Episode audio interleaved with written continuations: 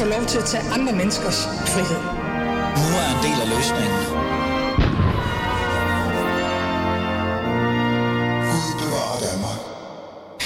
Kan man egentlig vokse op øh, med op i små og svære kår, uden at være vred og traumatiseret, og uden at ville bare, jeg ikke engang sige over det, men altså blame alt og alle. Psykolog og digter Glenn Beck har startet en klassekampsdebat med sin kritik af storbyselitens selvtilstrækkelighed og manglende forståelse af provinsen og af minoriteter.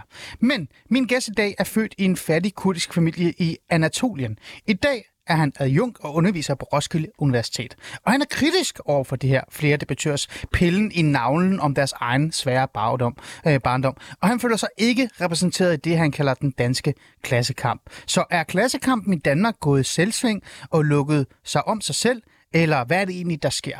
Det her det er Alice Føderland, og jeg tror, jeg kan udtale mit navn korrekt. Mit navn er Ali Aminali, og lad os komme i gang.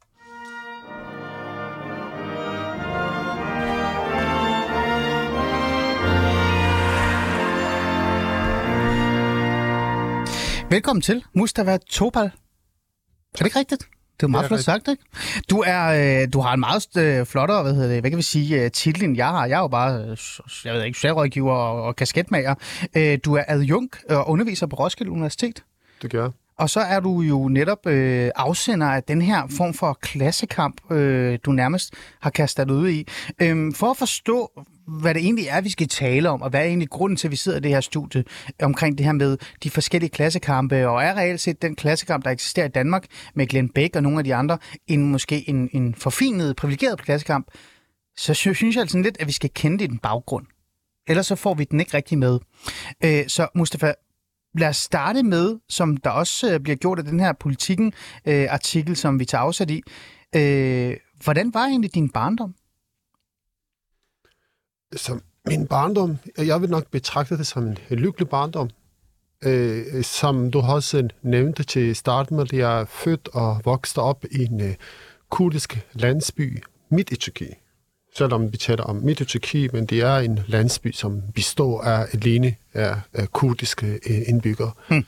Og så voksede landsbyen og har afsluttet folkeskolen i landsbyen, og, men der er ikke nogen gymnasium i landsbyen. Så efterfølgende så var nødt til ligesom at flytte til byen Konya, mm. øh, hvor jeg begyndte også at tage en øh, gymnasiumuddannelse. Og derfra så begyndte jeg så videre til en anden tyrkisk stor by, mm. hvor jeg skulle så have en universitetsuddannelse. Mm. Dengang interesse var helt noget andet. Det var bygningsingeniør, jeg skulle læse. Som, ah.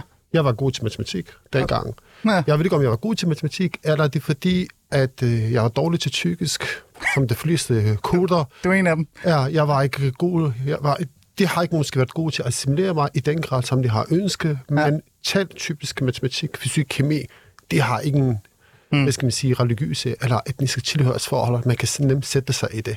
Mm. Jeg var en af dem, der sagde, okay, jeg læser matematik, og så læste bygningsingeniør. Mm. Men hen ad vejen, så er jeg også ligesom de fleste andre, hvad skal man sige, kurder i Tyrkiet, så øh, bliver jeg også påvirket af den tyrkisk-kurdiske konflikt, og mm. har været identitetssøgende øh, og begyndte så at være involveret i nogle øh, studenteraktiviteter og bevægelser øh, i Tyrkiet. Og det endte med, at jeg fik nogle konflikter med myndighederne øh, i Tyrkiet hen ad vejen. Øh, og så var jeg nødt til at, øh, at flygte fra Tyrkiet hmm. øh, og, og finde et andet sted, som øh, min ja. der, derværende advokat sagde, enten du finder et sted, hvor du kan flygte til, eller risikerer du en 12 års fængsel. Okay. Ja, og jeg valgte at komme til Danmark, øh, fordi at jeg havde rigtig mange familie, ja. øh, som allerede boede i Danmark, som kom til Danmark som gæstearbejde, ikke som flytning. Mm. Øh, så siden 96 er jeg her i Danmark. Øh, hvis lige går tilbage til øh, din, øh, din opvækst, for jeg synes, den er meget interessant, og den er meget øh, vigtig i forhold til at tale den her klassekamp-debat, der er øh, i Danmark øh, på nuværende tidspunkt. Øh, der står i den her øh, politikken, artikel, debatindlæg. Øh, øh, I var tre familier, 15 personer i alt. I boede alle sammen i det samme lille hus, mm. og din familie øh, på fire sov i samme værelse. Mm. Øh, der er mange ting, du har oplevet. Øh, du har oplevet din fars begær. Ja. Jeg griner lidt, men det er også lidt specielt. Ikke? Altså det her med, at øh, I boede i det her værelse, og øh, din far er jo en mand, og din mor er en kvinde, mm. og der er noget begær, der skal forholde sig til. Og det er jo noget, øh, der ikke rigtig var noget andet at forholde sig til. Øh, Du skriver her endda også, at det på en eller anden måde måske har traumatiseret dit sexliv. Øh, der er også mange andre ting i det. Øh, der er også hele den her, øh, som du selv siger, øh, rå fattigdom. Folkeskolen, den færdiggjorde du i din fætters skoleuniform. Prøv at fortælle lidt det. Jeg fortæller om det, fordi jeg oplever rigtig meget i det sidste, især med den der klassekamp, som du også nævner i det danske, i det danske kontekst med, med Glenn, Ja. og øh, generelt måske med Edward Louis i det, i det franske kontekst, Ja. hvor man hele tiden på en eller en anden måde definerer som identitet eller en klassekamp, men afsæt i sin barndom, og med afsæt i nogle traumatiserende hændelser. Jeg tror, jeg bliver lidt øh, provokeret af den der tankegang i forhold til, hvorfor skulle du på en mål for en form for, hvorfor er der behov for at få en anerkendelse for sin traumatiserende barndom? Ja. Og hvorfor er det så vigtigt at på en eller en anden måde ligesom gå tilbage til at få sin barndom og pille ved den? Det er ikke, fordi jeg nægter betydningen af trauma for ens liv og opvækst osv., men hvorfor er det så vigtigt, at i dag vi taler så rigtig meget om det her? Hmm. Det er som om på en måde at blive nødvendiggjort, for der bliver skabt i det sidste, i det danske sammenhæng, at det er ligesom, det er okay, at normalt, at, at vi dykker en form for en traumatiseret kultur. Mm. At- Prøv at fortælle, hvad du mener med det. Altså, sådan, altså at, når du siger dyrker det, øh, ser du det som, som sådan en form for øh, medlidenhedsstyrkelse, eller nu siger jeg noget, som mm. kan godt være lidt interessant også, vi skal tale om senere, underholdningsmæssigt. Fordi jeg føler også nogle gange, at det også underholder os at høre andres traumatiserende oplevelser. Det underholder os sikkert, for det er også det forskningsviser, ikke også? Når vi læser aviser, øh, tekster, øh, ser tv-programmer osv., vi går meget op øh, efter de, øh, hvad skal man sige, øh, efter historier og fortællinger, mm. hvor personerne er i sorg, i, i svag. De, de fortællinger omkring som robusthed, Ja. stærke personer, mm. målstændige personer, de, de fylder ikke så meget. Nej. Det er måske nemmere for os at sætte os ind i det på en måde, måske vi afspejler os det, men det er ikke nødvendigvis, at det underholder for de andre mennesker. Mm. For eksempel, at de kommer frem til med deres historie og fortæller det til os. Men hvad tror du så, er det, er det, er det fordi det...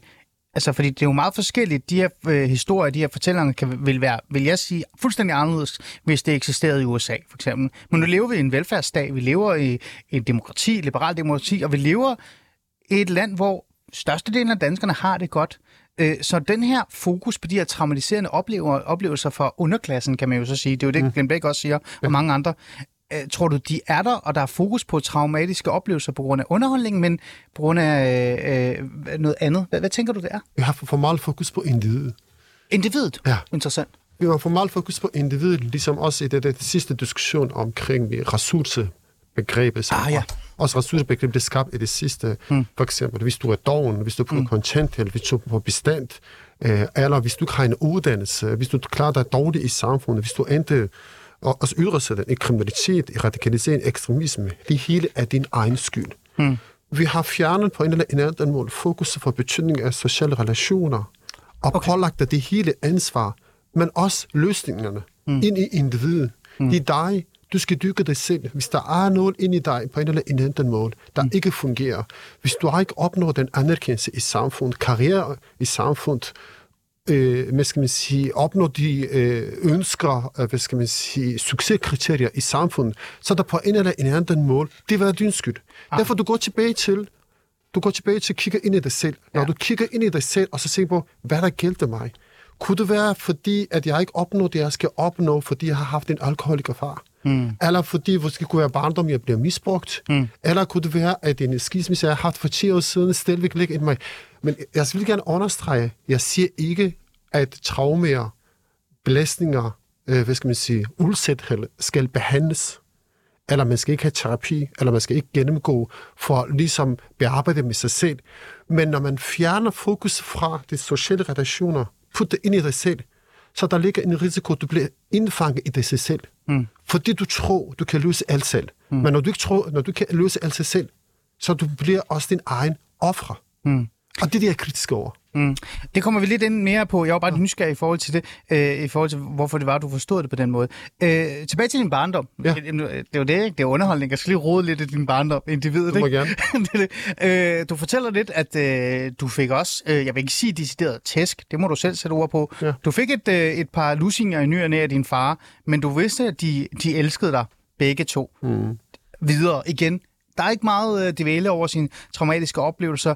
Og så fortæller du om den her øh, historie om, at, den her, øh, at du så deltog i den her identitetskamp, protesterne på universiteterne, øh, og at du så kom videre, altså flygtede øh, fra et ikke anerkendt land, øh, eller og, og kom til Danmark, ikke? Mm. Og der starter du så din fortælling og din historie igen omkring, hvordan det så har været i Danmark, ikke? Din søn på 13 år, han blev mobbet af sine muslimske venner i skolen, fordi han kom fra et land, der ikke fandtes på Google Maps, mm. øh, Kurdistan, bare lige for at sætte ord på det. Mm. Øh, du oplevede selv at øh, på en eller anden måde at blive anset som, jeg bliver nødt til lige at, du bliver nødt til at fortælle mig det her, du blev du følte, du blev behandlet som taxichauffør på Aalborg Universitet, da du var ansat som ekstern lektor.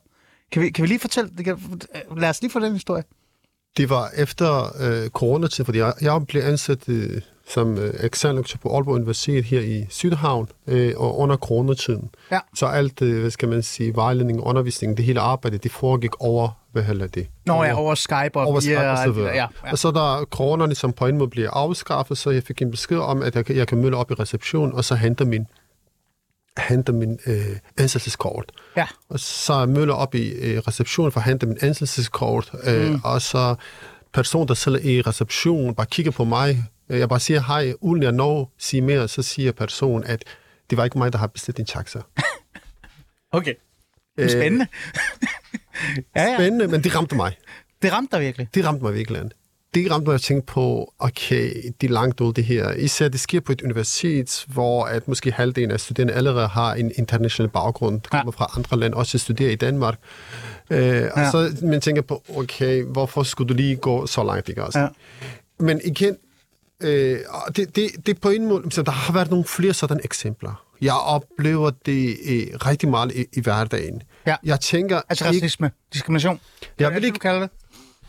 Jeg vil også kalde det mere øh, fordom, ikke også? Fordi nogle Ja. begreber skal være lidt forsigtige med, man skal sige, ikke også? Ja. Øh, jo, selvfølgelig, jeg kan, jeg kan... Det er også det igen, det er min læsning af traumer. Hvordan læser vi traumer, ikke også? Hvordan læser vi de her... Ja, fordi jeg sidder og tænker, at nu er du jo selv i gang med at traumatisere dig selv i forhold til, hvor vigtig din traume er. Altså du, netop det der med, at du kommer ind, og du føler, at du bliver behandlet som taxachauffør.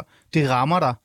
Øh, Jamen, det rammer mig på den måde, det er ikke nogen forkert at være taxachauffør. Det er ikke nogen nødvendigt at være taxachauffør. Men jeg var ikke taxachauffør. Nej. Så på, en måde ligesom siger, når man personen siger til dig, du kan ikke være andet end taxachauffør. Nej. Sådan kan man kan læse det, ikke også? Med, ja. Eller når du sidder ved øh, øh, kaffemaskinen på Roskilde Universitet og skal fylde din kaffekop op, så der kommer nogen, der stiller dig et spørgsmål, der omhandler rengøring. Du bare tænker på, hallo, jeg er Ph.D.-studerende. Jeg er ikke rengøringsassistent her. Nej. Hvad er det, du spørger ind til? Ja.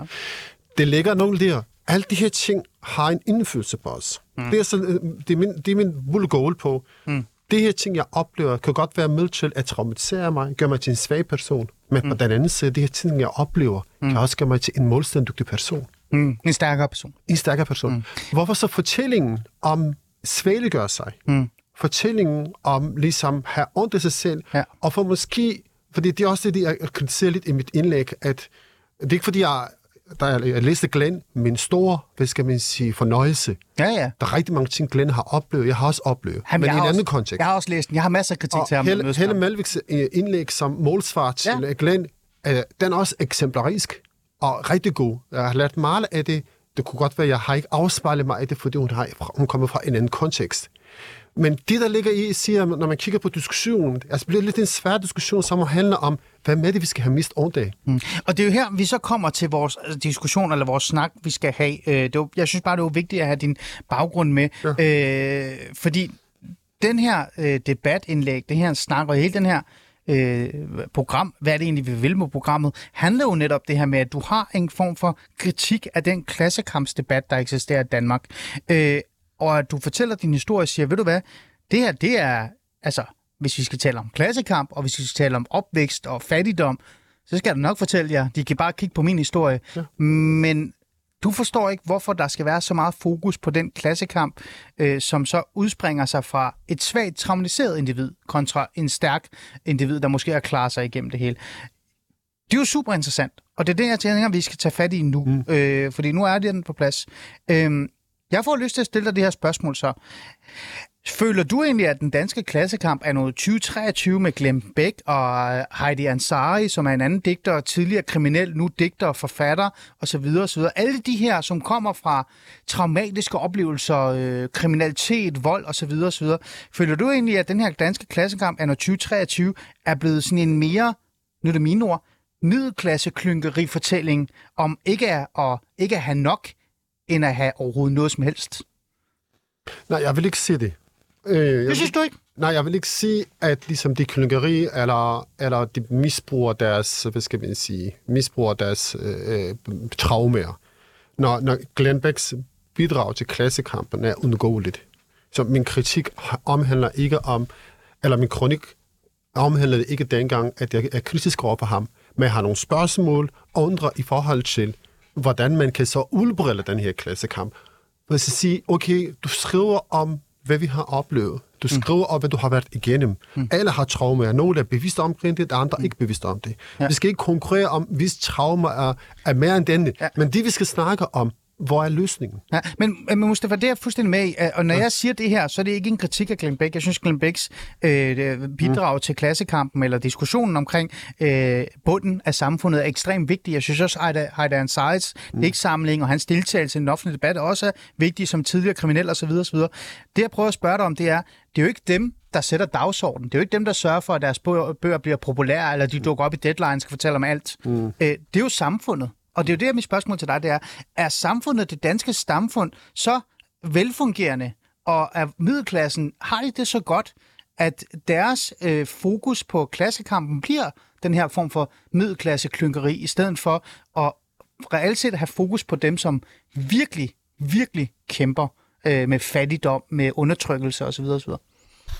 Så klassekampen selvfølgelig også, eller det man giver udtryk for sin klassekamp, det er også afhængigt af hvilken, hvad skal man sige, hvilken adgang du har til samfundet, ikke også? Middelklassen har bedre adgang. De kan godt, de kan godt være gæster, ligesom ja. mig, til din radio. De kan skrive indlæg. De, de har selv muligheder for ligesom at fortælle, hvad de har oplevet. Mm. Det er ligesom, det er igen på den måde, at der er lidt, lidt lille smule lighed med det klassekampens måde at udtrykke sig om MeToo-bevægelsen. Fordi der ligger i MeToo-bevægelsen, det er stærke kvinder, som har mulighed for at stå frem og så fortælle deres historier gennem deres egen social medieplatform, radio, tv-kanaler og selvfølgelig alt andet. Ja. Men hvordan, hvordan kan vi så nå den person, der er en rengøringsassistent, der også oplever krænkelse? Mm. Ikke også? Eller en person, analfabet. Det kunne være en au pair fra Thailand, eller det kunne øh, være en, en, en buschauffør, der kommer fra Tyrkiet eller et andet land, der også oplever noget. Hvordan kan man så udbrede det? Det bliver ikke bare ligesom det elites kamp. Mm. Men Hvordan... siger du så, siger du Mustafa, der reelt set er, er, er kommet en form for skabelon på nuværende tidspunkt? Men, altså, men, er sådan en, du skal, sådan en fluebenskabelon, du skal udfylde, for ellers gider vi ikke lytte til din klassekamp. Men det er, er det, jo er ligesom, ligesom, der er, ligesom der er hierarkier i samfundet. Ja. Der er også hierarkier selvfølgelig i trauma, ikke også? Hmm. Hvis traumer er lidt mere anerkendt, hvis traumer er lidt mere øh, øh underholdende, underholdende ja. eller, som, vi taler rigtig meget om uh, Elements uh, stressmelding, ikke også? I det sidste, uh, det sidste ja, ja. den fylder rigtig meget. Uh, uh, og empatien, sympatien med ham, det skal også være på plads. Hmm. Men bliver han behandlet sammen med de andre, alle de andre, der bliver behandlet? Nej, hmm. fordi han har en position. Han han har en magtposition på, i samfundet, som privilegerer ham. Mm. Ikke også? Mm. Og, og det er også det, jeg som på en måde siger, tænker på, okay, hvis vi har en klassekamp, hvor ligger så minoriteter i det her klassekamp? Mm. Og det kom... Hvor ligger indvandrere? Hvor ligger flytninger? Hvor ligger LGBT-folk? Oh, det glæder mig rigtig meget til at snakke med dig om. Det kommer vi ind på. Jeg får lyst til at stille dig det her spørgsmål. Synes du egentlig, at, øh, at vi kun som samfund gider at lytte til de stærke klassers klassekritik så? Øh, jeg, nu siger jeg det, mm. fra mit eget perspektiv, det, her, det er jo en samtale mellem mig og dig, det er jo ikke bare klassisk journalistik, du kan også ja. stille mig spørgsmål. Ja. Øh, jeg synes jo, det er vigtigt, som jeg sagde med Glenn Beck og mange af de andre, øh, men det er jo stadig intellektuelle typer. Altså, de skal jo bruge ord, jeg aldrig i mit liv har hørt om, jeg ikke engang kan udtale med al respekt. Øh, derfor så sidder jeg jo nogle gange tilbage og tænker, når de sidder på deadline og snakker om den rå klassekamp og den hårde barndom i Middelfart eller, eller i ghettoerne i Gellerup mm. eller et eller andet, så kan jeg jo ikke genkende den, for jeg kan ikke de der intellektuelle store ord. Jeg forstår ikke, hvad det er, de taler om. Så er klassekampen egentlig blevet sådan en, øh, en, en, en, en ting kun for de stærke, selv i øh, underklassen? Nej, jeg, jeg, jeg, jeg vil nok der så forsvare lidt Glenn. Altså sige, at det må ikke, godt. det er ikke hans opgave. Det er ikke hans opgave at skrive nogle bøger, som vi alle kan forstå, men ikke også? Det er Ej, det hans ikke, opgave. det ikke. Det, Det er fordi han er, han er ligesom en kunstner, han er en litteratur, så han skal skrive det med de ord, som han mm. føler, han kan udtrykke sig for. Men som jeg der siger, det er, jo ikke, det er jo ikke kritik af Glenn. Jeg siger dem, der så tager Glens bog og sætter den til dagsordenen. Ja, det er det. Det er der, det, jeg skal, mener. der skal være andre mennesker, Ja. ja. og det er også det, vi gør det i dag. Ja. Ja. Det vi gør det i dag, vi to sammen. Vi ja. laver en formidling af deres bog. Ja. Så der skal være plads til sådan ting. Ja. Men for at kunne på en måde udbrille klassekampen, så skal der være plads til, ligesom dig giver Mm. plads til mig, dig giver plads til også de andre mennesker, LGBT, flygtninge, indvandrere, Ja, ja. andre mennesker, der også kommer frem og så fortæller på mm. en måde, så klassekampen bliver udbredt mere mangfoldig mm. og mere inkluderende. Det er også derfor, jeg stiller spørgsmål og så siger, er der plads til mig i jeres klassekamp? Mm. Kan jeg også, som en person, som ikke har en traumatiserende baggrund, som har ikke nødvendigvis oplevet noget voldsomt. Jo, jeg har oplevet noget voldsomt. Det er et flyt, som kom til Danmark som flytning. Det er noget voldsomt. Mm. Jeg, gik, Ja. jeg gik rigtig mange gange øh, fra det, min øh, skole i landsbyen, øh, Kranehjem, mm. øh, fordi hvad hedder de, øh, vi kunne tyrkisk. Mm. Så man, jeg blev slået rigtig meget i folkeskolen af tyrkiske lærer, fordi at det, vi kunne ikke udtrykke ja. ordene, ja. som skulle udtrykkes. Ja. Og vi kunne ikke leve op til de forventninger, som de ønskede, at vi skulle forvente op til. Mm. Men så spørgsmålet ligger lige der. Mm. Okay, man skal ligge ud, hvad man har oplevet. Men man skal også ligesom tænke om, hvor er resiliensen? Ja. Og det, jeg savner lidt, det som er, er, der er ikke tale om resiliensen, men der er mere tale om en normalisering af dyrkelsen af traumakultur. Mm. Og den, er, den, den synes jeg, den er lidt farligt. Mm. Øh, apropos det der med det intellektuelle, Pola, øh, min redaktør i, øh, ude i regien, viskede lige til mig, hvad resiliens var, at det er modstandsdygtighed. Så tak for det. Mm. Nu, var jeg, nu er jeg jo socialrådgiver også rigtig... Øh, men det er, jo det, er jo med det der med de store ord, men også til lytterne, jeg tænker, I også er med. Ja, han, tak, han, Pola. han, han, har en pointe, jeg ligesom... Men han har en pointe Han nærmest. har en pointe, der ligger i, som, hvor der undertrykkes. Det er en gammel, ligesom, det er Præcis. også nok Poller vil det, ligesom gammel, øh, hvad skal man sige, begreb, at man så siger, hvor der er undertrykkelse. Mm. Der er også mulighed for at dykke modstand. Mm. Øhm, det er jo interessant det her, det er jo super øh, interessant, fordi det netop også spiller ind i mit eget liv. Ja, ja, nu skal vi lige have mig med. Det er også lidt Jeg sjovt. vil gerne have dem. Ja, men jeg ja, vil fordi det om er det. meget sjovt, fordi øh, det er faktisk meget spændende. Øh, og alligevel ikke. Øh, fordi jeg er jo øh, flygtningebarn. Jeg kommet til Danmark som femårig.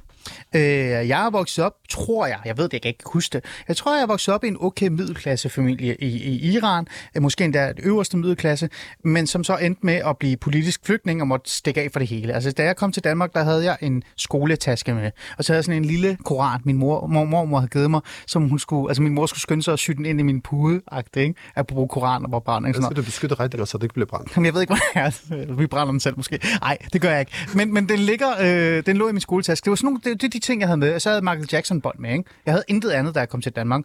Vi flyttede til Nordsjælland, og hvor boede og øh, øverste del af Nordsjælland, Helsingør, Ålskov området og, og vi boede i noget, der hed Den Hvide By.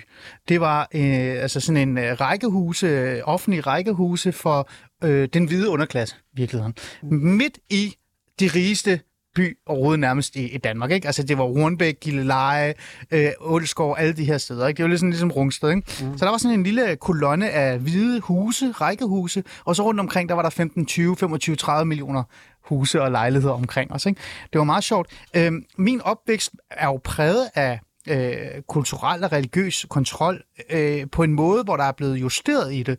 Øh, det vil sige, jeg startede med at have en far, som var meget æres øh, tænkende, stadig er det også, og så videre, og så videre. Jeg oplevede rigtig meget racisme, der var mindre, eller jeg vil kalde det fordomme, ikke? Mm. Øh, jeg startede fra bunden, øh, havde ingenting, øh, vokset op til det, jeg blev nu, øh, og er ikke særlig intellektuel på den måde. Det kan godt være, at jeg har en høj IQ, men jeg er ikke boglig intellektuel. Vi læste ikke bøger i min, øh, øh, hvad hedder det, hjemme hos mig, fordi min far nærmest fik traume af at sidde og kigge på bøger, eller tale om politik. Fordi, at det havde, fordi det havde, havde sat sig så hårdt i ham, alt det her systemkritik, og det, altså fordi man nærmest har gået efter den intellektuelle klasse i, i, i Iran, så da han kom til Danmark, så gjorde han nærmest det modsatte. Han ville ikke gøre sig bemærket. Så vores hjem var sådan lidt specielt. Det var en mærkelig oplevelse, en meget, meget mær- mærkelig opvækst. Det er ligesom, jeg kan ikke se tyrkiske kanaler. Ja, præcis. Jeg kan ikke engang sende fjernsyn. Jeg voksede op, øh, jeg blev det, jeg blev. Jeg skrev en bog om min opvækst, og den blev jo kritiseret. Øh, fordi at der var øh, en anmeldelse, der hed, øh, Jeg var lige læst den op. Øh, der blev anmeldt af, nu har jeg ikke rigtig taget fat i de mennesker, der nu er det, men det er også fuldstændig lige meget. Øh, Ahmed Demir og hans Ebbelshause, jeg ved ikke engang, hvem de, de to mennesker er. Det er også ligegyldigt socialkonsulent og familieterapeut Ahmed Demir. De skrev, hvis alle bare var som jeg, så gik det nok til sidst. Og deres kritik var jo netop, at, at jeg har haft for godt. Altså, jeg var jo for resiliens. Altså, jeg, øh, min traumer var ikke gode nok, så derfor så kunne man ikke lytte til mig og min historie i forhold til det der med at være, hvor, vokse op i Danmark og blive en del af et store fællesskab og klare sig, selvom man har oplevet modgang. Den var ikke god nok. Mm. Den var ikke underholdende nok. Mm. Øh, så jeg kan jo genkende nogle af de ting, øh, du siger. Så mit spørgsmål til dig er sådan lidt i virkeligheden, handler det i bund og grund om igen i forhold til det der med underholdelsesgrad, men også i forhold til, at vi gerne vil, øh, hvad kan vi sige, i hvert fald vores velfærdsstat, vi vil gerne redde folk. Der er jo ikke noget at redde i dig. Når vi har en klassekamp, når vi har en mand, der har oplevet fattigdom, sociale øh, problemer osv., osv., hvis der er ikke noget i ham at redde, fordi han har reddet sig selv, så er han jo lige meget. Der er jo stadig noget at redde Glenn Beck, for han er ked af det. Er der noget i forhold til det der med, at vi gerne vil redde folk? Jeg ved ikke, om det vil gerne redde folk, eller om det, det er lidt omvendt øh, i forhold til, om man efterlader individ til sig selv. For det der er jeg bange lidt for. Når du efterlader individ til sig selv, siger, at det du opnår i dag, du er en resultat af din barndom. Ja. Når du er en resultat af din barndom, at dit liv, øh, eller de øh, ungdomslige voksne, du har oplevet, kommer til at blive præget af din barndom. Så på en måde, du, du er med til ligesom, at det vi kalder for som nogle psykoanalytiske tilgang, med til, at du skal altid have vende tilbage til fortiden, og så finde, hvad skal man sige, sove, mm. som du kan sætte plaster på, ja. som du kan dykke, som skal skrive om. Ja. Og men det er også, med, det kan også give dig resiliens, men på den anden side, mm. det kan også blive, at du bliver indfanget i men, sig selv. Men Mustafa, er der noget om... frem til. Det ved jeg godt, men er der noget om, at man så måske på en eller anden måde kigger på dig, og kigger på mig, og nogle, ja. og nogle andre, der minder om os to, og, og så siger, jamen, så har det ikke været traumatiserende nok. Fordi de har jo klaret sig. Nej, forskning peger... Tror du ikke det? Nej, jo, der vil nok, der, jo, der vil nok være nogen, der mener på den måde, men ja. faktisk forskning peger på, at øh, en, øh, som omkring 70 procent af det befolkningen, der har oplevet en traumatiserende oplevelse, de faktisk selv bearbejder det, ikke nødvendigvis at uden at være klar over det. Det er ikke mm. alle, der ens bliver påvirket af traumer. Interessant. Der er nogen, der bliver påvirket rigtig meget, har brug for en behandling, måske langvarig behandling, du kan godt være for eksempel voldtægtsoffre. Du kan godt være nogen, der har oplevet vold øh, ja. derhjemme i en længere periode. Det kan være alt muligt. Man skal ikke tage folks, hvad skal man sige, øh, øh sorg fra dem. Øh, mm. Det skal også anerkendes i forhold til, hvad det er for en udsat for. Men der er også rigtig mange mennesker, som også gennem deres traumer får lov til ligesom at blive et, komme til et andet sted. Men mm. det, som vi taler på, hvorfor taler vi ikke om dem? Fordi mm. vi kan også tale om begær, fordi jeg bruger også begrebet begær. Ja, det gør du, ja. ja. ja. Hvorfor vi taler så om mål, at fordi de, der gør Glenn Back i dag, ja. det er det traume, han har oplevet. Ja, jeg skal, absolut. jeg skal, jeg skal ikke gøre mig til hans psykolog, det er ikke en kritik, Nej. men det er mere for, at de, der giver ham et sprog, en stemme, som er så stærk, ja. den vrede ind i ham. Ja. Og da jeg læste ham, jeg har tænkt på, okay, han er bare jeg har Hassans danske version. det tænkte jeg, jeg faktisk også. Ja. Oh, jamen, det tænkte jeg også, da jeg læste det. Jeg elsker dig, Yahya Hassan. Ja, ja, men, Yahya, men vores tilgang, hvis ja. man skal lige tænke på minoritetsperspektiv i ja. dansk klandskab, Yahya Hassan fik ikke den anerkendelse, som Glenn Beck har fået. Synes du ikke det? Nej. Han Hvis du ikke, han fik større anerkendelse? Nej, han fik den anerkendelse i forhold til, at han kunne blive, blive misbrugt hans kritik mod sin egen generation. Som han blev mere misbrugt ja. mere for middelklasse, brugte ham mål til den ja. indvandrer, strådstræk, muslimske ja. minoritet. Jeg er med. Jeg er med. Så fordi han kritiserer sin far, han kritiserer sin familie, mm. men Glenn Beck, han er sammen med eliten. Det er han, han får lov til at være sammen med eliten. Mm. Han får lov til på en måde sådan noget andet. Så der, der ligger der sig en forskel mm. med, at vi behandler ikke alle traumer ens. Nej. Traumer er også afhængig af, hvilken race etnicitet du har. Mm. Og det er lige det, vi skal tale om nu. Mm.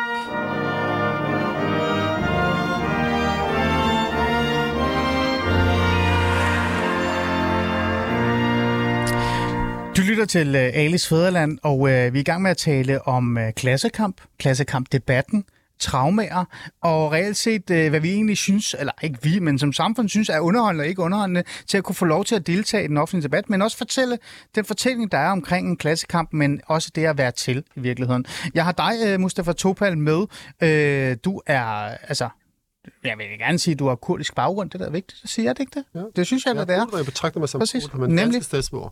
Kurdisk-dansk, kan man sige det? Ja, det kan man også godt sige. Ja. I dag er du øh, adjunkt og underviser på Roskilde Universitet, men du har i hvert fald haft en fagrig, lad os sige fagrig, øh, øh, hvad hedder det, barndom, og også øh, og virkelig været en del af en, en, en anden klasse. Men du har jo været resiliens, du har klaret dig øh, øh, i virkeligheden, og du stiller spørgsmålstegn med den her øh, klassekamp.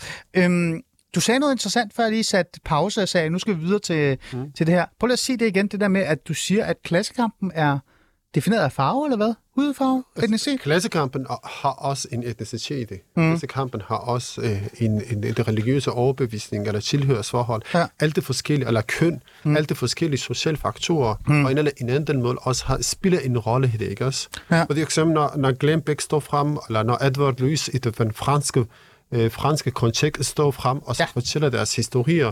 De er nogle mennesker, som tæller til en majoritet, som de selv også på en eller en anden måde, ud fra hudfarven og sprog og så videre, som de hører til. Mm. Derfor de bliver taget mere seriøst, end hvis man kommer fra en anden kontekst. Mm.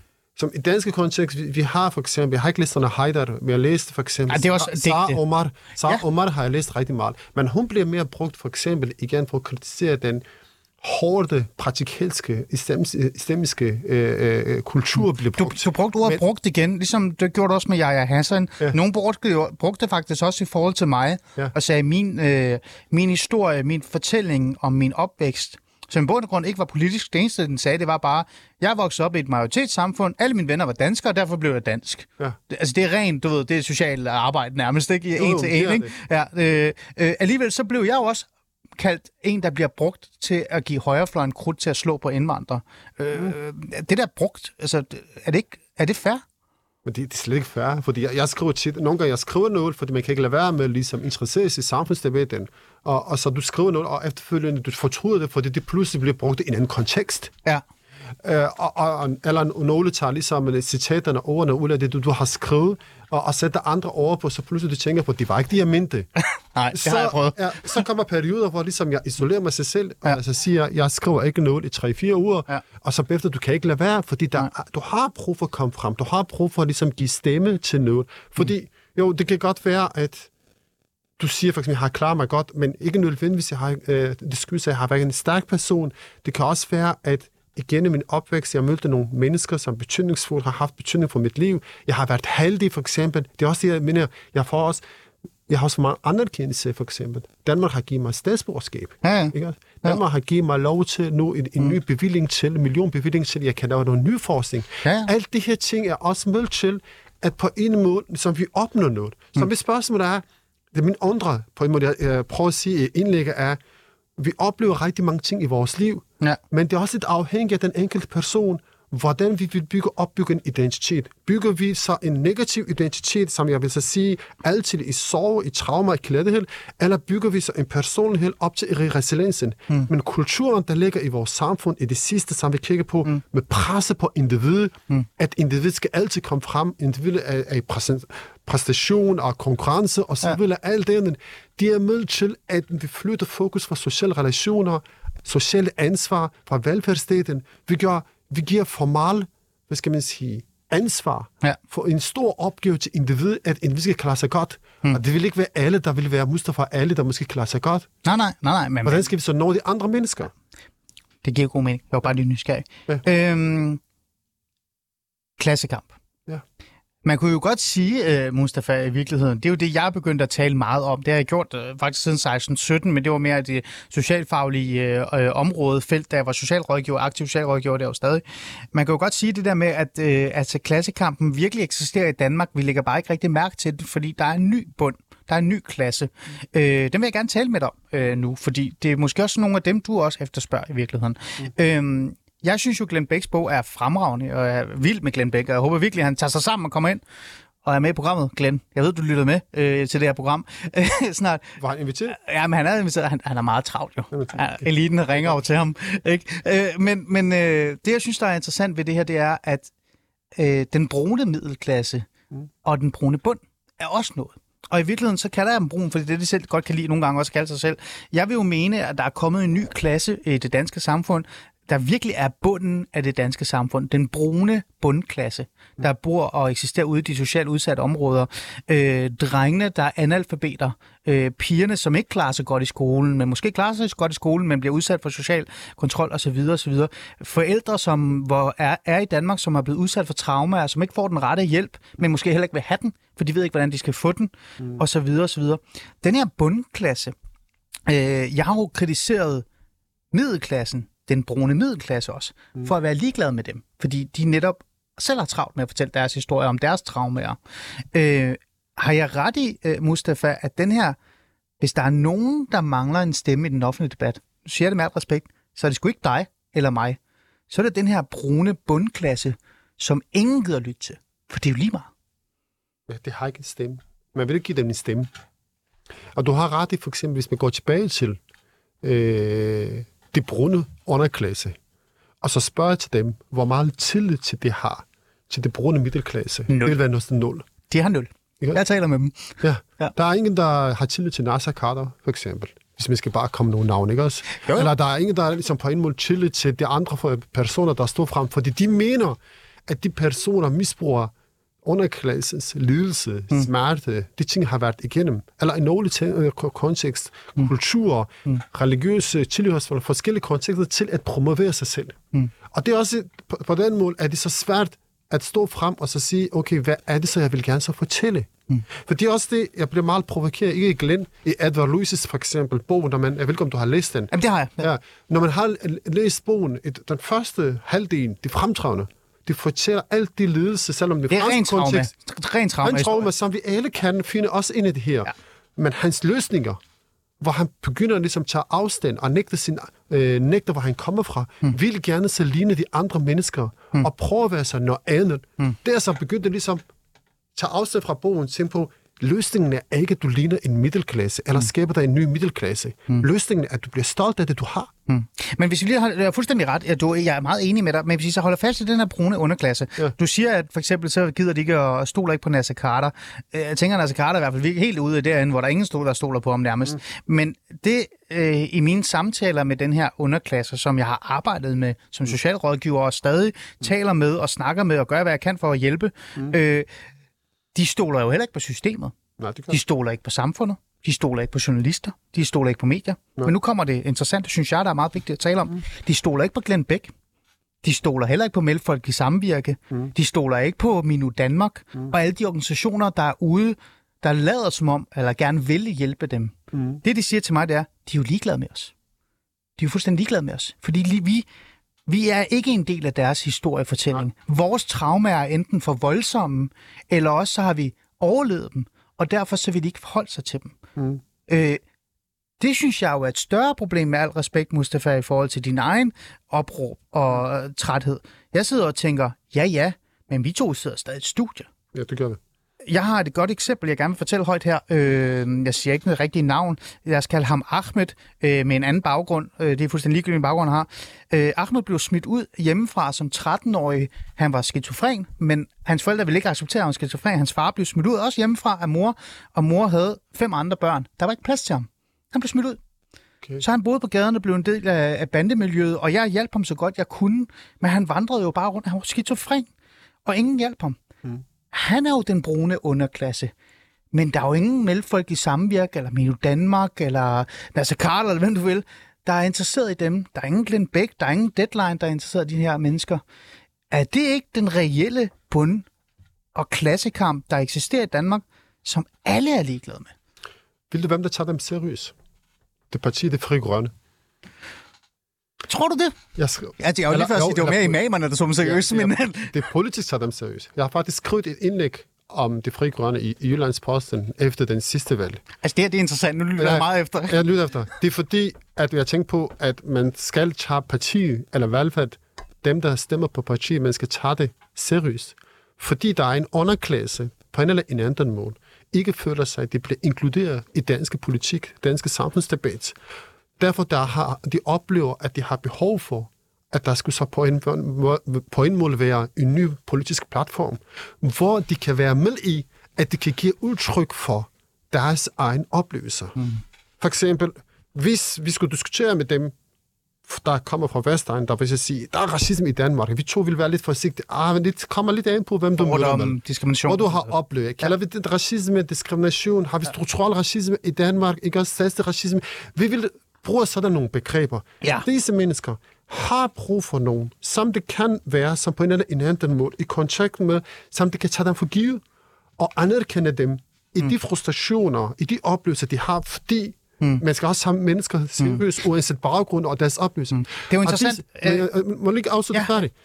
Det, der så sket her, fordi jeg synes, der kan være mange, der mener, at det frie grønne for eksempel har ikke fået nok stemme til at komme ind i Folketinget. Men så jeg synes på den anden side, i forhold til det være et parti, der lige opstiller og så videre, det har fået rigtig mange stemmer mm. i nogle områder, så skal man begynde også at tænke på, hvordan kan vi så nå de her mennesker, som på en eller anden måde vil gerne have en stemme. Ja, jeg prøver, jeg er enig. Prøv, jeg, jeg har et øh, meget interessant forhold til Sikander, Sikita- Sikander Siddiq og Fri Grønne. Jeg har jo skrevet øh, utallige oplæg, hvor jeg decideret har sagt, at jeg er skuffet over, at vi fik en, den første sådan reelle, jeg ved godt, der er mm. Nasser Carter og nogle andre, men den første reelle partileder i et dansk parti, som var minoritetsetnisk, som havde fokus på den minoritetsetniske brune underklasse, men kun gik op i statsracisme og andet. Jeg blev skuffet, fordi mm. han havde reelt set en kæmpe chance for at hjælpe bundklassen. Mm. Han gjorde det ikke. Nej. Han valgte den intellektuelle, den militære debat. Mm. Øh, og det er jeg super skuffet over. Men det er en anden snak. Men jeg vil bare gerne sådan sige igen, du har ret, sikkert. Øh, nu skal jeg ikke rose meget for grønne, for jeg er nemlig skuffet over dem. Men, men tilbage til den brune underklasse. Øh, de deltager ikke i politiske samtaler. De er ligeglade med fri grønne. Ellers så ved de ikke engang, at de eksisterer. Mm. Deres største problemer, det er far, der slår mig. Jeg er analfabet. Jeg kan ikke bo hjemme, fordi jeg er åndssvag. Altså, mm. jeg er skizofren. Vi er jo tilbage, nu sammenligner jeg det, vi er jo tilbage til landsbyen i, i, i Kurdistan, eller i Tyrkiet er det jo i virkeligheden, ikke? Mm. Det er jo de problemer, der er lige over på den anden side af gaden, eller i Gellerup, eller i øh, Voldsmose og sådan noget. Den underklasse er jo 0% eksisterende. Mustafa Tobal, Hvorfor det? Hvorfor er den brune elite, middelklassen, alle venstrefløjstyperne og alle de her mennesker, hvorfor er alle de her mennesker ligeglade med dem? Er det fordi, det er for hårdt at kigge ned i den klasse? Er den klassekamp for svær? Jeg tror, det ikke tæller til deres interesse. Men det er jo voldsomt, fordi de, de er jo ved at falde over hinanden over at rose Glenn Beck. Ja. Altså, Ahmed, hans, hans liv er 50 gange værre end Glenn Beck. Men det er fordi Glenn Beck tager nogle våben fra dem, ikke også? Han anvender litteraturen. Han er en forfatter, han er dygtig. Han skriver noget, han har nogle kompetencer, som normalt han burde ikke have det. Nogen vil sige det, ikke også? Fordi det med at ligesom have den, øh, hvad skal man sige, privilegium, mm. som forfatter, publicerer nogen, skriver noget, alt andet, det, det, det er for nogen, det er nogle, hvad skal man sige, nogle værktøjer og platforme, mm. som du har nemmere adgang til på grund af din samfundsposition. Mm. Men når Glenn Beck eller Edvard Løs kommer ud fra, tager nogen, som de andre har, og jeg forhåbentlig, vi gør også det samme på en måde, fordi nu vi har adgang til for eksempel her til din radio, ikke også? Ja. Vi tæller muligvis til tusindvis mennesker i dag, Ja. og der har mulighed for i hvert fald at lytte til os. Ja. Men det vi gør, vi har en anden, vi kommer fra en social udsat position. Vi kommer fra underklassen. Mm. Men på en måde, vi har klaret os. Men i dag, vi kan på en måde være konstruktiv i samtalen, og både ligesom tælle til middelklassen og tælle også til underklassen. Mm. Så spørgsmålet er på den måde er, at det du opnår, hvordan du benytter det, du har opnået. Og det er det, vi skal tale om nu, fordi nu skal vi tale om løsningerne. Ja. Øh, og det skal ikke handle om mig og navlepilleri, men jeg synes faktisk, jeg er et godt eksempel på det her. Mm. Øh, og det, jeg er ikke engang i nærheden af Ahmed og Mustafa og Fatima, som jeg har arbejdet med, som jeg altså nærmest nogle gange ikke kan falde i søvn over, hvor svært de har det, men, men man gør jo sit bedste i virkeligheden, ikke? Især når man er socialrådgiver. Mm. Øh, jeg kommer jo fra den der specielle særklasse, ikke? Mm. som har været resiliens. Jeg har klaret mig, jeg har, jeg har gjort, hvad jeg kunne. Men jeg har ikke de ord, som Glenn Beck og Hardy Ansari, nogle af de andre har brug. Jeg har ikke fået den hjælp og den støtte udefra. Jeg har gjort det hele selv. Mm. Men det betyder også, at jeg ikke er interessant ligegyldigt, hvad jeg gør og siger. Øh, jeg har aldrig været deadline. Og jeg ved godt, hvorfor jeg aldrig har været deadline. Mm. Det er fordi segmentet, der lytter til deadline og ser deadline, eller line op til deadline, de synes ikke, jeg er intellektuelt nok. Jeg er ikke god nok til ord, eller med ord, for at sætte ord på sådan nogle ting. Eller du Og det er mig. Prøv at det er mig. Så skal vi 50 gange ned til at møde Ahmed på gaden, der bor ude i Gellerup. Så hvordan kan vi hjælpe ham, når sådan en som mig engang, eller sådan en som dig engang, kan få lov til at fortælle, øh, hvordan øh, vores oplevelser, vores øh, øh, barndom har været? Så må vi give dem en stemme. Ja, så må vi to give dem en stemme. Ja, vi må give dem en stemme. Ja, men Ligesom den intellektuelle klasse er jo ligeglad, Mustafa Tobal. Øh, jo, Nej, det er også det, det, det, det der ligger... De har jo travlt med at læse Glenn Beck. Jo, jo, de tjener Glambæk. Hvis, hvis man skal bare lige se det lidt firkantet. Glambæk er deres egen. Ja, ja, men... Så spørgsmålet er, hvordan vi så kan gå ned og, og så samle de historier og fortællinger, samt på en måde, der skal fortælles.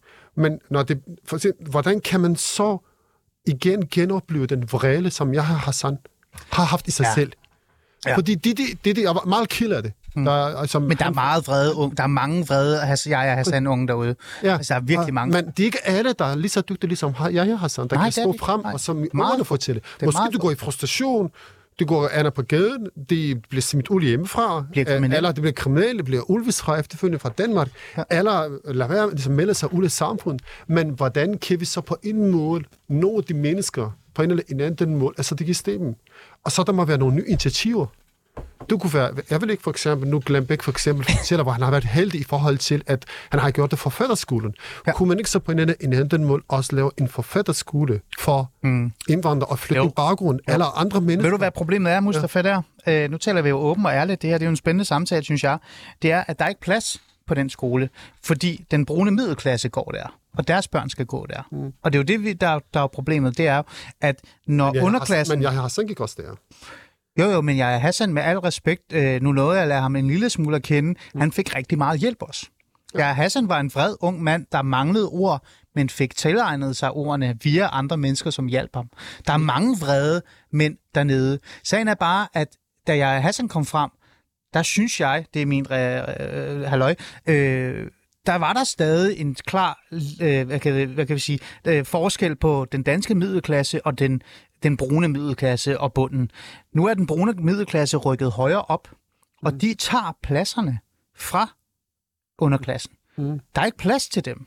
Øh, og det er jo det, der er problemet er. Så igen, mit spørgsmål til dig er jo, jeg kan jo godt, jeg har gjort det tit, jeg inviterer dem i studiet og giver dem mikrofonen, mm. men det er jo ikke nok, fordi det næste skridt, der er jo, at andre giver dem en anerkendelse.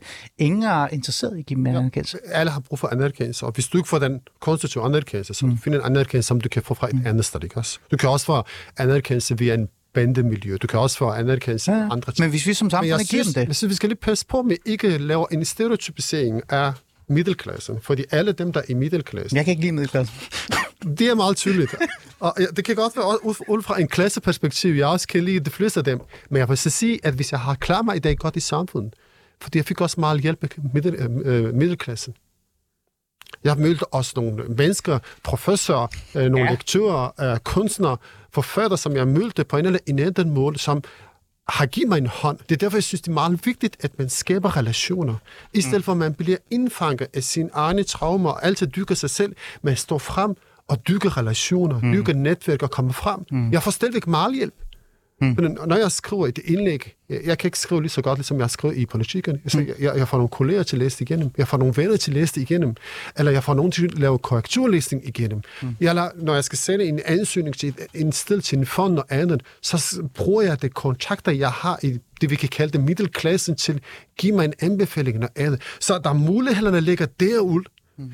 Men selvfølgelig, det skal så sætte sammen. Mm. Der skal skabes en form for forbindelse, men der skal også være et begær. Mm. Der mangler, det vil jeg vil gerne mm. tilbage til begær, Ja. der mangler på en måde dykkelsen af begær. Mm. Men hvordan kan vi så gøre det, Mustafa? Hvordan, hvordan kan vi, for det første skal jeg jo nærmest forstå, hvad du mener med, at der mangler øh, altså tydeliggørelsen af det her med begæren. Øh, lad os lige starte med det. Altså, hvad, hvad mener du konkret, altså hvis det med begær? Jeg mener altså drivkraften. Drivkraften. Ja, Ah, det, der ligesom, okay. det der ligesom på en eller en anden måde, der så siger, jeg vil gerne opnå det her. Ja. Ikke også? Jeg vil gerne opnå succes. Altså personlig drive. Det kan også være personlig drive. Ja. Ikke også? Du Ja. kan også være nogen, Godt. ja, du kan også være nogen, som du tænker på, ja. som vigtigt og betydning, betydningsfuldt for dig. Jeg skal bare lige forstå det. Øh, hvordan kan vi så dyrke det? Hvordan kan vi på en eller anden måde sørge for, at det begynder også at kunne have en plads i deadline, eller DR-debatten, eller information, eller politikken. Nu har du jo været i politikken. Mm. Men især også, så den nærmest giver mulighed for den, den der virkelig, virkelig altså bund, som har intet at sige, mm. som ikke stoler på nogen overhovedet. Mm. Øh, hvordan skal vi gøre det? Jeg føler jo, det nærmest det er jo en umulig øh, opgave, fordi vi netop skal tage fat i de mennesker, der har nøglerne til den offentlige debat, og har nøglerne til at sætte fokus på dem, og så kigge på dem og sige, nu er det nok med det her, I skal kigge derover. Det, det har de jo ingen interesse i. Jeg tror, der, der skal være nogle mennesker, der også på en eller en anden måde, ligesom, der også ligesom, griber bolden og hjælper dig, og måske viser interesse i dig, ikke også? Men jeg skrev mit første indlæg øh, Mm. til øh, information og sprog, det var noget lort. Men jeg blev, jeg blev ringet op Ja. af redaktøren, Ja. ja. og så sagde, du har skrevet noget rigtig godt, øh, mm. og jeg gætter mig frem til det første gang, mm. du har skrevet noget. Ikke så lige øh, flytte tingene lidt rundt og, og lave en redigering og korrekturløsning og sende det til den godkendelse? Ja. Så starter det derfra. Og så med tiden, så bliver jeg ligesom bliver bedre og bedre og bedre til det her. Første periode, jeg skulle kæmpe meget for, mm. at jeg kunne få nogen igennem, ikke også? Mm. Sende til flere aviser, men efterhånden det bliver lidt nemmere, fordi så man skaber sig også Men, pres. så, men det betyder jo så også, Mustafa, i virkeligheden, at vi skal også kigge kritisk ind i os selv, mig og dig, sådan nogen som os. Fordi vi skal også være dem, ligesom den der debatredaktør over for dig, så skal vi jo være dem, der siger, nu tager vi fat i de mennesker, der ikke har øh, taletiden i klassekampen, eller der minder om dig, og hjælper dem. Det er derfor, jeg så siger, at Ja. ja. skal der ikke altid Har du været efter- god nok til det selv? Nej, det tror jeg ikke. Har du ikke det? Nej, jeg kunne godt Har du selv bedre. svigtet? Vil du gerne erkende det? Og det vil jeg nok sige. Sikkert svigter rigtig mange på den måde, som kan give en bedre hånd, ikke også? Mm. Jeg tænker på, derfor det opgaverne i- ikke handler om at gå efter Glenn. Opgaven handler om, at hvad jeg kunne selv også gøre det, som jeg forventer fra Glenn. Ja. Jamen, jeg er enig. Mm. Sådan har jeg det også selv. Øh, jeg har prøvet det i det her program. Det er svært, øh, fordi øh, en af de problemer, vi slås allermest med, og jeg tror også, selvom man skulle sidde og tænke, okay, oh, gud, øh, det burde jo være nemt, men en af de største problemer er jo netop, at den her gruppe af borgere, både dem, som minder om os to, men også dem, som har det allersværest, de har jo ingen, øh, eller de mangler, øh, hvad kan vi sige, øh, at stole på andre. Tilliden er der ikke. Mm. Og den tillid kan tage lang tid at dyrke, Mm.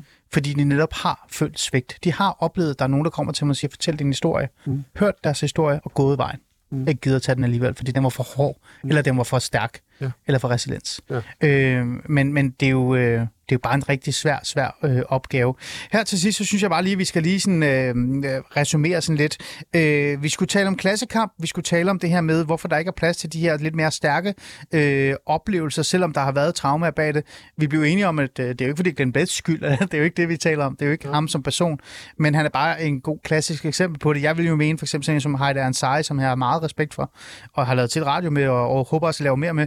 Han også er et godt eksempel på det. Øhm, men det ændrer bare ikke rigtigt, som jeg sagde på det der med, at der mangler nogle dynamikker. Du sagde løsninger, ikke? Mm. Jeg vil gerne lige have dig til at udtale og forklare os lidt bedre her til sidst. Det der med, hvordan kan vi finde en løsning, så den her begær virkelig, virkelig træder frem? Det kan vi starte med som lytte til folk, ikke også? Tag deres oplevelser seriøst. Øh, og, og give dem en mulighed, øh, øh, en platform for, at hvor de kan komme og fortælle deres historier, samtidig at når de fortæller det, de skal ikke være bange for, at det bliver misbrugt. Mod dem, mod deres kultur, mod deres underklasse videre, alt det andet. Hvis jeg kommer og står frem og så siger, at for eksempel, jeg bliver slået af min far, bare et eksempel, ikke også? Så skal det ikke bare ligesom, overskriften skal ikke være, Muslim bliver slået af far. Præcis. Ja. Eller alle kurdiske mænd eller kurdiske mm. fædre slå mm. deres børn, og så vil alt det andet. Mm. Så kommer der ikke noget frem konstruktivt ind i det her. Mm. Ellers så risikerer vi, ligesom mm. jeg prøver at eksemplificere med mit mm, eget ja. barn, ikke også? Ja. Så oplever vi nogle mm. forskellige parallelle samfund. Men Mustafa, alt kan jo ikke kontrolleres. Den offentlige debat kan jo ikke kontrolleres. Så hvad vil så dit korte svar være på det? Det er sådan, Medierne, har, medierne spiller her en stor rolle. Det kan godt mig. ikke se rigtig meget. Det er dig, Ali. Det er problemet. er, jeg det, er, lyst det, altså, er det så negativt? Altså har medierne været for dårlige også? Vi- Jeg har kritiseret dig, du har kritiseret mig selv. Øh, Det er det. så medierne skal også være bedre. Altså, tonen i medierne øh, har ikke altid været konstruktiv. Okay. Det er godt, at du ikke bor i Sverige. Jeg skal til Norge nu. Skal du til Norge nu? Jeg flytter til Norge på mandag for et år. Gør du det? Ja. Du kommer aldrig tilbage igen. Det må vi sige. Ah, jeg kommer tilbage i Danmark og Midtland. Jeg flytter snart til Afrika. Mustafa Tobal, tusind tak, fordi du kom og talte med mig om, øh, om klassekampen på en jordnær måde, og ikke så intellektuel elitær måde. Fordi det her, det er ikke intellektuel radio. Det er god radio. Selv tak.